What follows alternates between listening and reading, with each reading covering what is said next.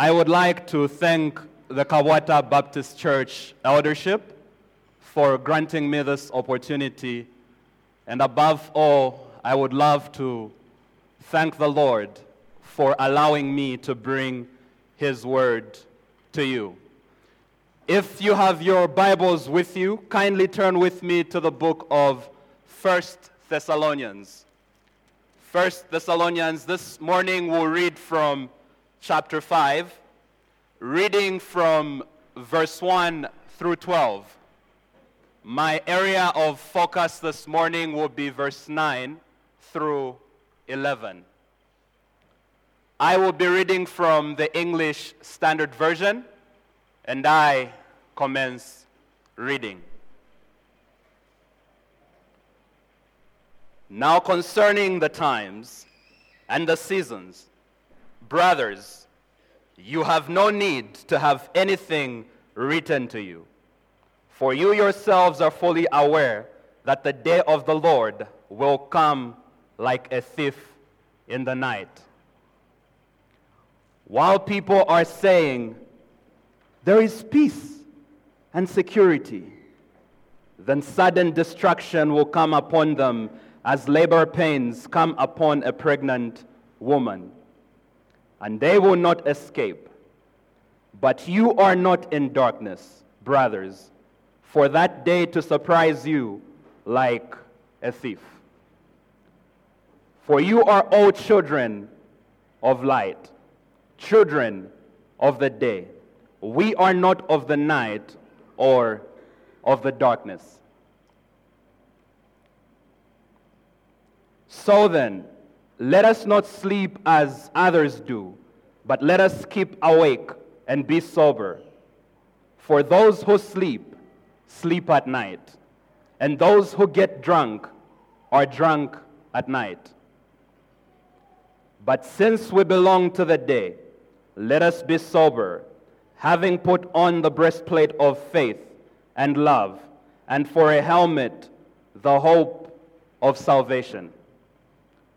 For God has not destined us for wrath, but to obtain salvation through our Lord Jesus Christ, who died for us so that whether we are awake or asleep, we might live with him. Therefore, encourage one another and build one another up just as you are doing the reading of God's word. Shall we pray? Our Father in heaven, this morning we do ask that you may be pleased to glorify yourself through the preaching of your word for Christ's sake. Amen. Brothers and sisters, as we go through life here on earth, we are faced with a number of situations that lead us to have a number of questions. There are times of great suffering, great sorrow that we face. And in those times, others are led to ask the question Has God pronounced judgment on me? Has God pronounced judgment on my family because this suffering is just too great? There are other times when we suffer after losing a loved one. And we have the question when the day of the Lord comes, when the Lord Jesus Christ comes back, what will happen to my loved one who is asleep? What will happen to that one person who believed in him? Will that salvation remain true or did they lose their salvation? And there are some of us who are still alive, who are Christians, who, when we fall into sin, ask the question Have I lost my salvation? Has God abandoned me? Brothers and sisters, this morning as we consider 1 Thessalonians chapter 5, reading from verse 9 through 11, the text before us will seek to, pro- to produce answers that are needed to the questions that have been raised.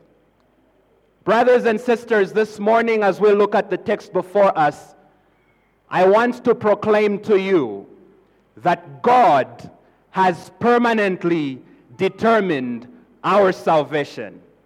That God has permanently determined our salvation. Every Christian must know that God has permanently determined our salvation.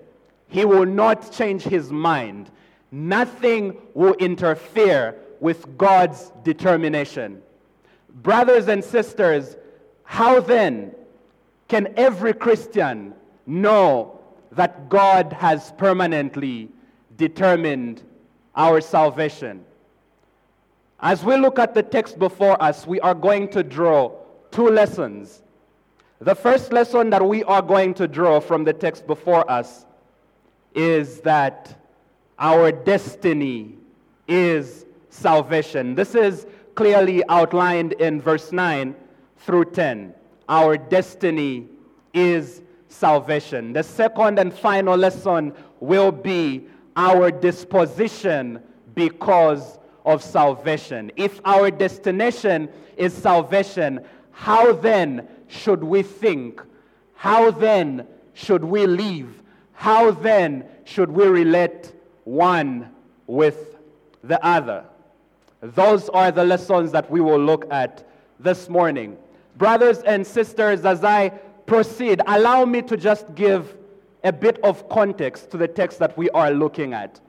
The text is found in 1 Thessalonians, and 1 Thessalonians has three primary themes throughout the letter. One of the themes is love for God and love for neighbor. The second primary theme that we see in 1 Thessalonians is holiness towards God, as well as holiness in relation with and to neighbor. Finally, brothers and sisters, the other theme that we see in 1 Thessalonians is hope in God. This being said, brothers and sisters, the text before us is located within the theme of hope. And this hope that is being explained is hope regarding the end things, the last things, the final things, which theologians popularly call eschatological details. In dealing with the final things, the writer of First Thessalonians, the Apostle Paul, talks about the day of the Lord. And as he begins explaining the day of the Lord in chapter 4, verse 13 through 18, he deals with how he will come back first with those that have died in him, and he shall also bring up to him those that will still be alive. They'll be caught up in the air, and they will be with the Lord forever. After explaining that in chapter 5, verse 1 through 8, he begins to deal with the day of the Lord from a different perspective. What does the day of the Lord mean for sinners? What does the day of the Lord mean for saints? And so, in dealing with that, he differentiates where the two belong. He describes the sinners as belonging to the darkness, as children of the darkness. He describes the saints as belonging to the light, as children of the light. When he does that, he then goes to show that the sinners will receive destruction, while the saints will receive salvation. And then he transitions into verse 9 through 11, which is our text of focus this morning. Let us then consider the first lesson. Our destiny is salvation. Verse 9 through 10. Brothers and sisters, here we hear being taught by the Apostle Paul that for God has not destined us for wrath, but to obtain salvation through our Lord Jesus Christ, who died for us, so that whether we are awake or asleep, we might live with him. Here we see that salvation is solely a work of God. Salvation is entirely God's work. And in order for us to understand that salvation is entirely God's work, we are going to do this in three parts. Firstly, we are going to understand that God intended for our salvation. Verse 9. Secondly, we are going to understand that God initiated our salvation. Verse 9. And finally, we are going to understand that God implemented our salvation. Verse 10. Let us then see what it means that God intended for our salvation. In verse 9, there are three key words that we need to understand. The first one, if you are using the English Standard Version, is the word destined. The second one is the word wrath. The third one is the word salvation. It is very important that we understand the implications of these terms being used in the text before us in order for us to get to the conclusion that the writer intended for us to get to. What is to be destined? What does it mean to be destined? Brothers and sisters, the original Greek word used here entails of an idea of God passively placing a human being on a path to bring him or her to his intended final outcome. God placing a human being passively on a path to bring him or her to his intended outcome. If we look closely here, we can hear overtones of the doctrine of predestination. So, this word, God has not destined, God has not placed us on a path within which we have no influence to change the flow or final outcome to end up in his wrath or under his wrath. So we have seen then the meaning of what it means to be destined. God has decided what your path will be, what my path will be, what our path will be. And the outcome of us walking these paths cannot be changed by you or anybody else.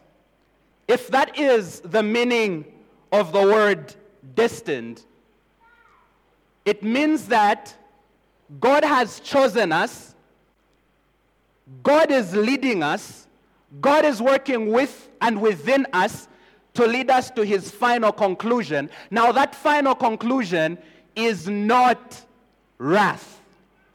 That final conclusion is salvation according to the text, which leads us to the second question. Remember, we want to understand three words here. What is wrath? In the context of our text, what is the wrath of God. Brothers and sisters, the wrath of God is God's response to sin. God's response to those who reject the gift of his Son, the Lord Jesus Christ, through whom salvation is brought to us. The wrath of God is exactly what the Lord Jesus Christ was referring to in John chapter 3, verse 36, when he said, He who does not believe in the Son, the wrath of God abides on him. The wrath of God is God's punishment, God's perdition, and God's payment for sinners. And so, in the context of our text, we are being reminded that our ultimate end, our final outcome, is not to be punished by God. It is not to be paid back by God. It is not to end up in perdition because God has not destined us for that outcome. Our final outcome is salvation, which we are going to understand further as well. Brothers and sisters, this morning I want to draw your attention to 2 Thessalonians chapter 1, uh, verse 7b through verse 10b. 2 Thessalonians chapter 1, verse 7b through verse 10b. The Bible reads, and I quote, and to grant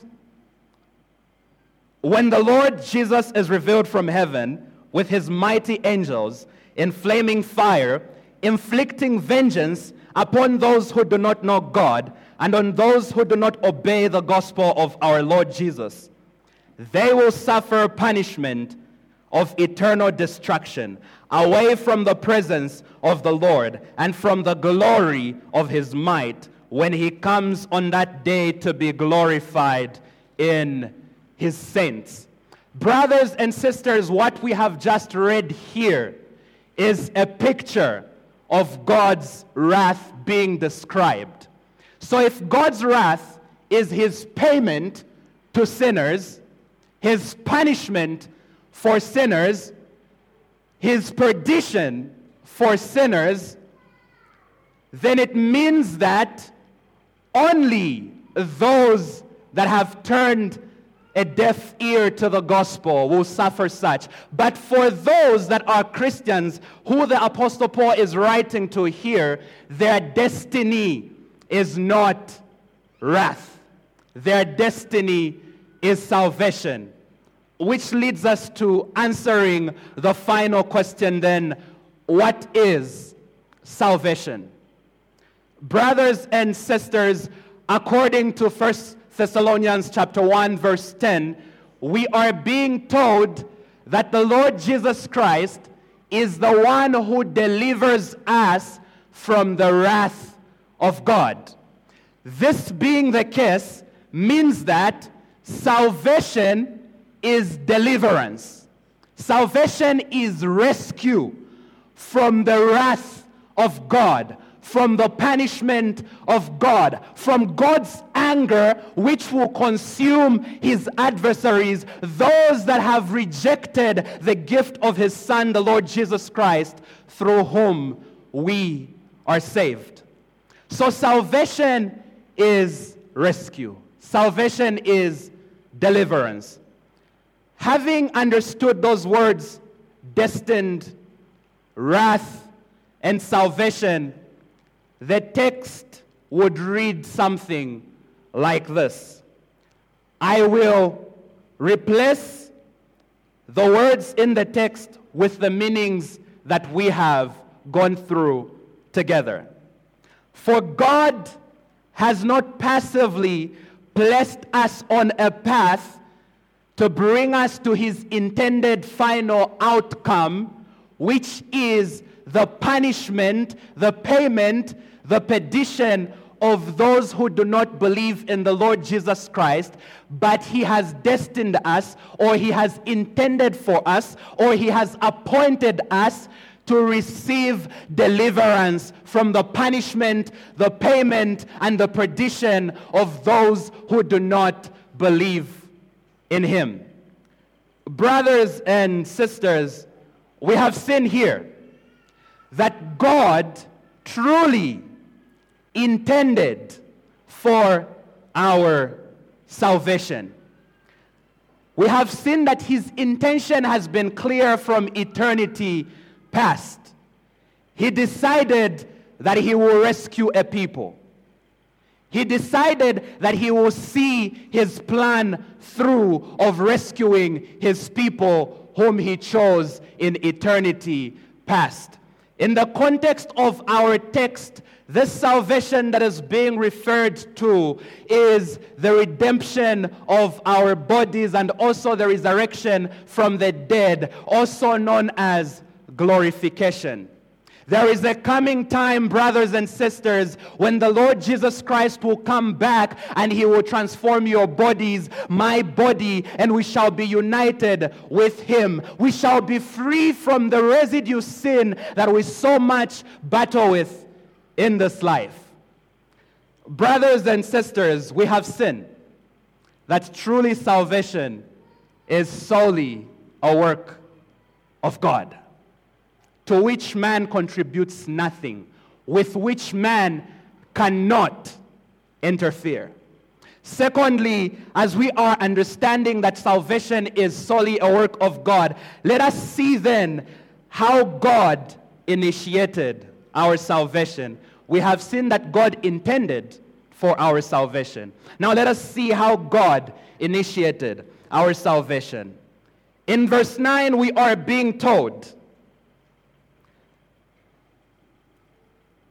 that God has not destined us for wrath, but to obtain salvation through our Lord Jesus Christ. Here we see two things happening. Firstly, that God chose the person for our salvation. And secondly, we see that God chose the prescription for our salvation.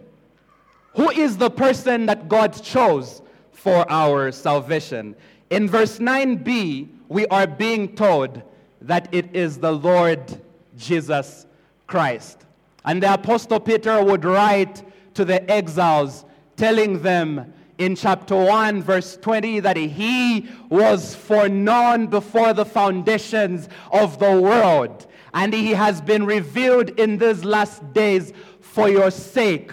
You who believe in God, that through him you may have hope.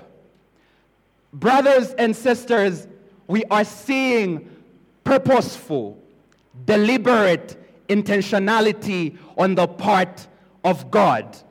He began the process of rescuing us. No one ascended to the heavens. In fact, no one ascended or went back to eternity past and began to suggest to God that, God, may you please rescue us because when you create us, we will fall. But God, in His love, God, in His mercy, God, in His wisdom, chose how the salvation would be initiated.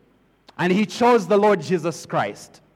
Not only did he choose the Lord Jesus Christ, but also he prescribed how this was to be done. The text before us is telling us that through him, the prescription in order for you and I to be saved. Those of us who are professing Christians here, where you are, who you are as a child of God, is because your salvation came to you through the Lord Jesus Christ. It is the Lord Jesus Christ Himself in chapter 14 of the book of John and in verse 6 responding to Thomas, who said, I am the way the truth, and the life. No one, no one comes to the Father except through me. And so there is this consistency, there is this deliberateness in God's plan to bring salvation through the Lord Jesus Christ. Brothers and sisters, we have sinned then that salvation is solely a work of God in three parts. Firstly, we have seen that God intended for our salvation. We have seen that God initiated our salvation. The conclusive part is the truth that God implemented our salvation. How did God then implement our salvation? How did He bring it to pass? God implemented our salvation through the death of Jesus Christ, through the death of our Lord and Savior, Jesus Christ. Verse 10 clearly outlines this truth. It was necessary that Christ should die for your sins, my sins, the sins of the people of old, the sins of the people to be, in order for us to be saved. This death of Christ is elaborately explained to us in Romans chapter 5, reading from verse 8 as well as verse 10a. Kindly turn with me there. We are being told but God shows his love for us in that while we were still sinners, Christ died for us. Verse 10a. For if while we were enemies, we were reconciled to God by the death of his Son. So our reconciliation, our relationship with God, our belonging to God cannot happen without the death of Christ. The death of Christ is a necessity. It is of vital importance. We must understand that Christ had to die for our reconciliation to God. Brothers and sisters, here as we see the death of Christ, there is an implication which the Apostle Paul deals with in the book of 1 Corinthians, chapter 15 as he argues out the centrality of the resurrection of Christ to our salvation, he makes it clear and plain that if Christ was not raised from the dead, then you and I are still in our sins. A dead Christ cannot save. A dead Christ cannot bring hope. A dead Christ cannot make us children of God. This is why in the text before us, the Apostle Paul continues to say in verse 10 that while we are alive or dead, that we may live with him. The resurrection of Christ is not explicitly mentioned in 1 Thessalonians chapter 5 verse 10, but it is implicitly mentioned. How? How can you and I live with a Christ who did not rise? How can we live with someone who is lifeless? When we go back into chapter 4 and reading from chapter 4 verse 14, we are told about the resurrection of Christ from the dead, the Apostle Paul would go on to say, For since we believe that Jesus died and rose again, brothers and sisters, the death of Christ and his resurrection must be present for your salvation and mine. This is why it is a glorious truth this morning to realize that not only did our Savior die, but he also rose from the dead and he also overcame death itself. There is no human being who has placed faith in him who will be subjected to eternal damnation because the Christ himself has provided a way. Brothers and sisters, here we see that truly God implemented our salvation. Not only did Christ have to die, not only did he die, not only did Christ have to rise from the dead, not only did he resurrect, but Christ has also provided surety for you, surety for me, eternal hope to live with him forever. And that is the latter part of verse 10. Brothers and sisters, when you die as a Christian, it doesn't end there. This is why when you go back to chapter 4, he deals with the issue of where will the dead be. he tells them that they will come back with Christ himself and they will live with him forever. And that is also true for the living. Brothers and sisters, I raised a number of questions in the beginning, bringing attention to the sufferings and sorrows that we experience on this side of eternity and how these sometimes cause us to be depressed, how these sometimes cause us to be discouraged. Well, before us, we have seen a certainty. Before us, we have seen hope that can never be taken away. That salvation is solely a work of God. And as you walk in this life, your sanctification does not secure your salvation. Your good deeds do not secure your salvation, but they prove your salvation. They are evidence. And so it is not dependent on your good deeds for you to be saved. It is not dependent on your good deeds for you to be guaranteed eternity with Him if you have believed in Christ. God chose us, God called us, God consecrates us, God will consummate us. And so our salvation is past, present, and post or future.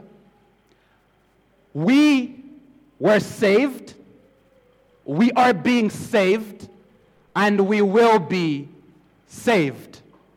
We were saved, justification.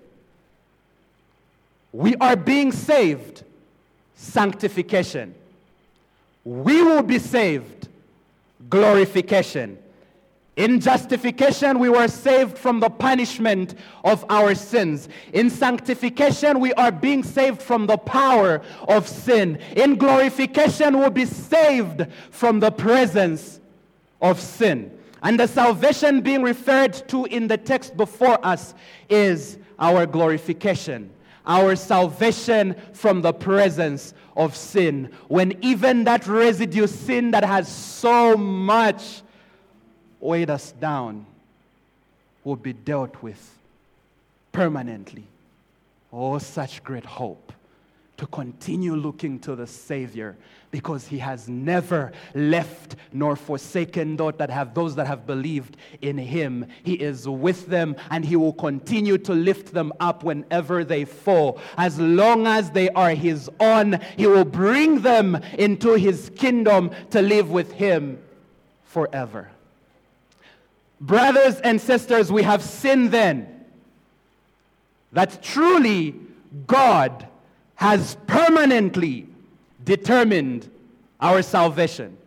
And the first lesson that we have looked at is that we are destined for salvation this being the case, if Christians, if saints are destined for salvation, the opposite is also true. Sinners, those present this morning who are not believers in Jesus Christ, if you are here, hear me loud and clear. Your destination is wrath. Your destination is eternal damnation. If you are not a Christian, salvation is not yours. Your eternal reality is punishment from God. And there is nothing that your presence in this service would do for you. Because salvation is not about church attendance. There is nothing that your obedience or good deeds or your niceness and the things that you do for people out there would do for you. Because salvation is solely a work of God, and there is only one deliverer, the one man that God chose, and his name is the Lord Jesus Christ to rescue you from your sin. To rescue you from the ultimate end, which is the wrath of God. My brother, my sister, you do not have time. No one is guaranteed tomorrow. It does not matter how many accolades you've gathered to your name. It does not matter how affluent you are in society. It does not matter who your parents are. It does not matter where you come from. It does not matter who you are married to. It does not matter who you talk to. At the end of the day, there is a day of reckoning. And when the Lord comes back for his own for you, it will be nothing but utter destruction. Won't you run? Won't you come to the Lord Jesus Christ for the salvation of your soul? Because for your sake, God chose him. He came to earth to live a life that you could not live. He came to earth to die for your sins. He came to earth to suffer the punishment, the wrath of God. He died, was buried, and on the third day he rose from the dead. And in the book of Acts, in chapter 4, we are being taught in verse 12 that there is no salvation in any other name apart from the name of Jesus. Here on earth, only Christ can save. And let me mention that you can only believe in Christ while you are still alive. Once you die, it's over because there will be no do overs. Brothers and sisters, truly, 1 Thessalonians chapter 5, uh, verse 9 through 11, is clearly showing us that God has permanently determined our salvation. The first lesson that we have seen is that we are destined for salvation. And so, in those moments of lowness, my brother, my sister, you who is in Christ, remember that nothing can undo what God has done, what God has purposed. Let us then consider the final lesson, which is our disposition because of salvation. We are destined for salvation. But then, this salvation that we are destined for, the already but not yet, the foretaste that we've had, which will now be brought to fullness, what should it do to you as a Christian? What should it do to your thinking? What should it do to your living here on earth? How should you, how must you relate with brothers and sisters in the faith? This is what the Apostle Paul is making known to us in verse 11. He says, Therefore, encourage one another and build one another up, just as you are doing. Now, this, therefore, is a conclusion indicator. It is showing us that he has been saying something which he is bringing to a close. In light of what I have explained, the Apostle Paul would say regarding the day of the Lord, how the dead in Christ shall rise, and how those who will be alive will be caught up to him in the air, and they'll be with him forever. Regarding the day of the Lord, what it means for Christians and for those who are not Christians, this should be your mindset. You Christians must encourage one another. And the word encourage here is basically saying, do everything within your capabilities as given by God to make sure that your brother, your sister is continuously focusing on God. Stir up one another to love and good works. But in light of our text, he is saying, remind your brother Encourage your sister when those sorrows overwhelm them of having lost so much in this life. Having suffered so much in this life, remind them that the Lord will come back for his church. The Lord will come back for you. Soldier on. Keep on clinging to him. Trust him because God has permanently determined our salvation. And this hope of him coming back, this hope of eternity with him must not escape us. There are times, brothers and sisters, when we are so focused on the here and now that we neglect the hereafter. When we are so focused on the Great Commission that we forget the hope that lies within the Great Commission for the laborers. How that He has left us to bring into the kingdom through the preaching of the gospel those who are lost. But at the same time, he is saying, at the end of your labors, I am coming back to comfort you. And so this should be an eternal perspective that we must have to know that this life is not all there is, but there is the coming of the Lord Jesus Christ. And what it means for you is serenity not sorrow. What it means for you is peace, not punishment, not perdition. Brothers and sisters, many are the times, and I have been a victim several times of behaving in this way. We complain about how such and such a person does not encourage us, how such and such a person does not visit us, how such and such a person, how we know, I'm not too sure, does not pray for us. But, brothers and sisters, all I see in those complaints are I, I, I, me, myself, and I. What service, what encouragement are you who is a victim, so to speak, if really you are, of not being encouraged, are you producing to encourage others?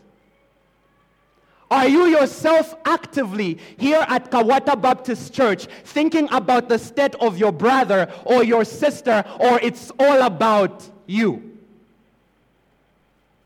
Isn't it the Lord Jesus Christ who would later be quoted by the Apostle Paul in the book of Acts saying, it is more blessed to give than to receive. Wasn't it God the Father who gave his only Son for our salvation? What about you?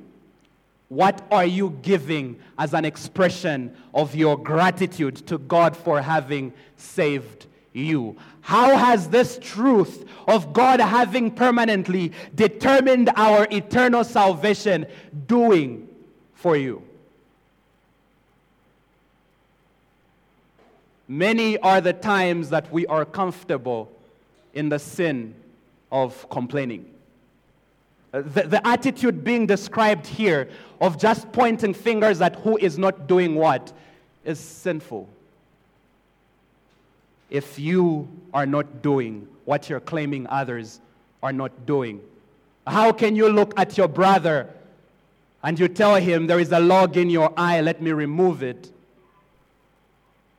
when you yourself have a forest in your own eyes?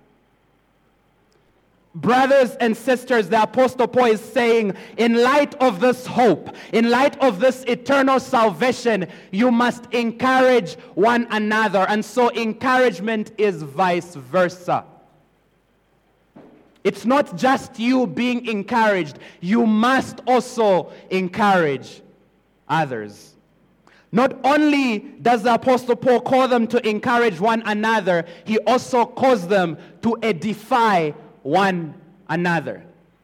Edification, the word here that is used to, uh, to, to symbolize edification, is basically communicating to us building. How, when a building is being built, blocks and other material is used to bring it to completion. We, as the body of Christ, must perform the same function. You must use your gifts, the grace that God has placed upon your life, to ask the question what do I have and how can I use it for the betterment of my brother, for the betterment of my sister? And do as wise. Brothers and sisters, in the book of Ephesians, the Apostle Paul talking about the work of pastors, which is to equip the saints for the work of ministry. He goes on to say that the body of Christ may be brought to maturity when each part is functioning accordingly, which therefore means that each and every one of us here has a role to play. No part of Christ's body is too small or insignificant. Every one of us has something that God has for us to do for the growth and building up of others. This morning, I will ask the question to you Are you like the Dead Sea? It is the Dead Sea that is described as a sea which has no outlet. Everything just falls inside. Everything just goes in. And anything that has life would die and rot in there. So it is a sea that reeks. It is a sea that stinks. That is why it's called the Dead Sea.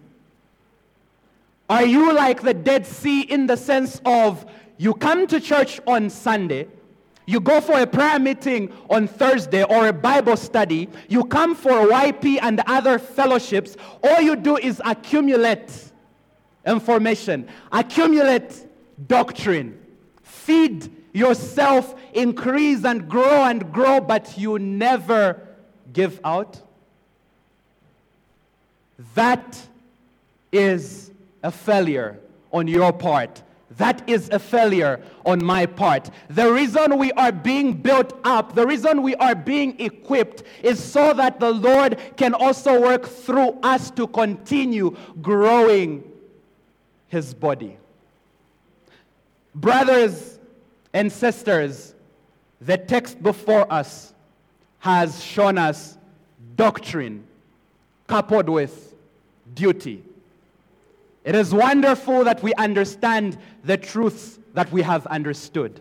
It is wonderful that we know that God has permanently determined our eternal salvation. It is good that we know that our destiny is salvation. It is good that we know our disposition because of salvation. But all of this is meaningless without practice. All of this is meaningless if we are not fully obeying God. Brothers and sisters, this morning we have seen then from 1 Thessalonians chapter 5 verse 9 through 11 that truly God has permanently determined our eternal salvation. Our destiny is salvation.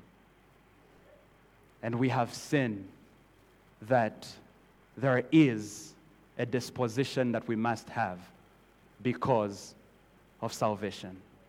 Oh, dear saint, won't you respond to this call to be shaken awake from your slumber and see what you can do for he who gave his life for you? He has given for you what will you give for him? Oh, sinner, won't you run to the hope of salvation, to the Lord Jesus Christ, who alone can rescue you. Even this evening is not promised to you. There will be no do overs. Won't you run to Him and cry out to Him in faith? Save me, O Lord Jesus Christ. I am undone. My best efforts I have seen and known that are but filthy rags in your sight. Rescue me, save me from my sin. May the Lord help both saints and sinners. Amen.